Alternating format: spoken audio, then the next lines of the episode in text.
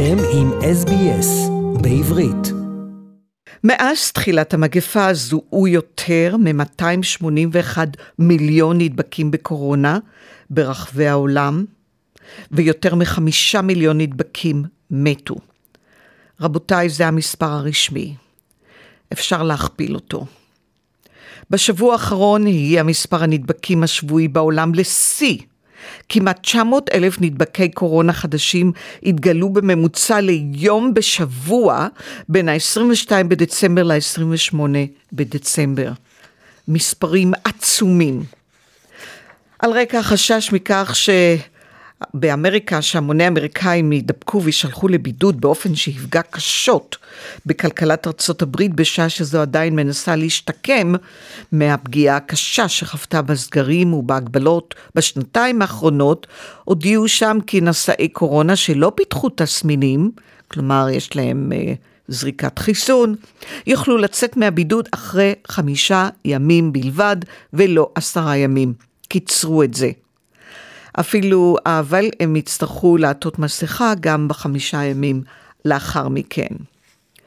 וממשל ביידן כבר הודיע כי חלק מהצעדים שינקוט בשל ההתפרצות של האומיקרון הוא כי ירכוש 500 מיליון ערכות בדיקה מהירות וישלח אותם בדואר, בחינם, לכל אמריקאי שירצה זאת.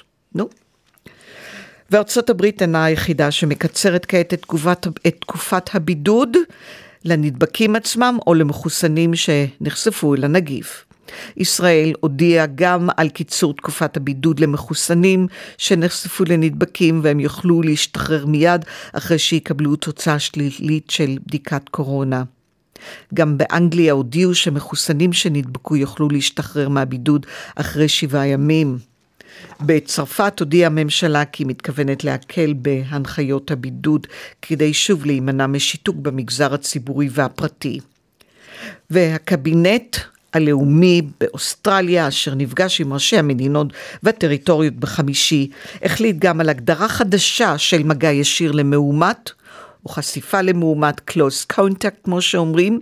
החשיפה היא רק אם הוא מתגורר איתכם, או הייתם עמו במגע ישיר יותר מארבע שעות. אם אתם בקטגוריה זו, תוכלו לערוך בדיקת אנטיג'ן מהירה. אם היא שלילית, תישארו בבידוד עוד שבעה ימים. אין צורך לערוך בדיקה נוספת. אני חוזרת, בהתחלה הממשלה אמרה, אמרה שיש לערוך בדיקה חוזרת אחרי שישה ימים. לא. אין צורך לערוך, לעשות בדיקה חוזרת. הכללים השתנו, אם אין תסמינים, לא תצטרכו עוד בדיקת אנטיג'ן.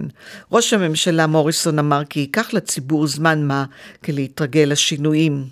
Now I know this is a bit different to what you've been hearing over the last couple of years. That's the gear change. That's the reset. That's what we need people to really um, understand. And I know it's a change from what has been said, but dealing with Delta is very different to dealing with Omicron. and to ensure that our public health systems work as effectively to keep as many people safe as possible. That's why we need to make this change. ארגון הרופאים האוסטרלי מתח ביקורת על השינויים. פרופסור ננסי בקסטר הביע חשש כי השינוי יביא להדבקות המוניות.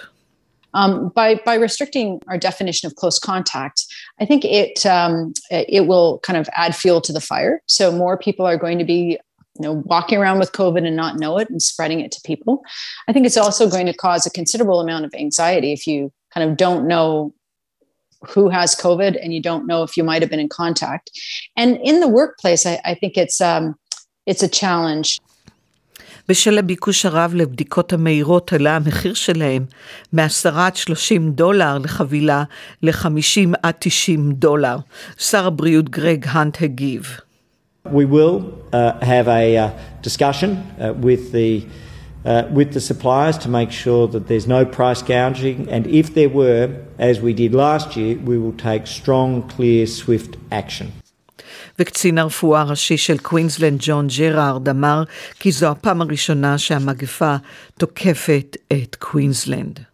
If we're going to experience a pandemic, because this is the first time Queenslanders will really experience the true pandemic.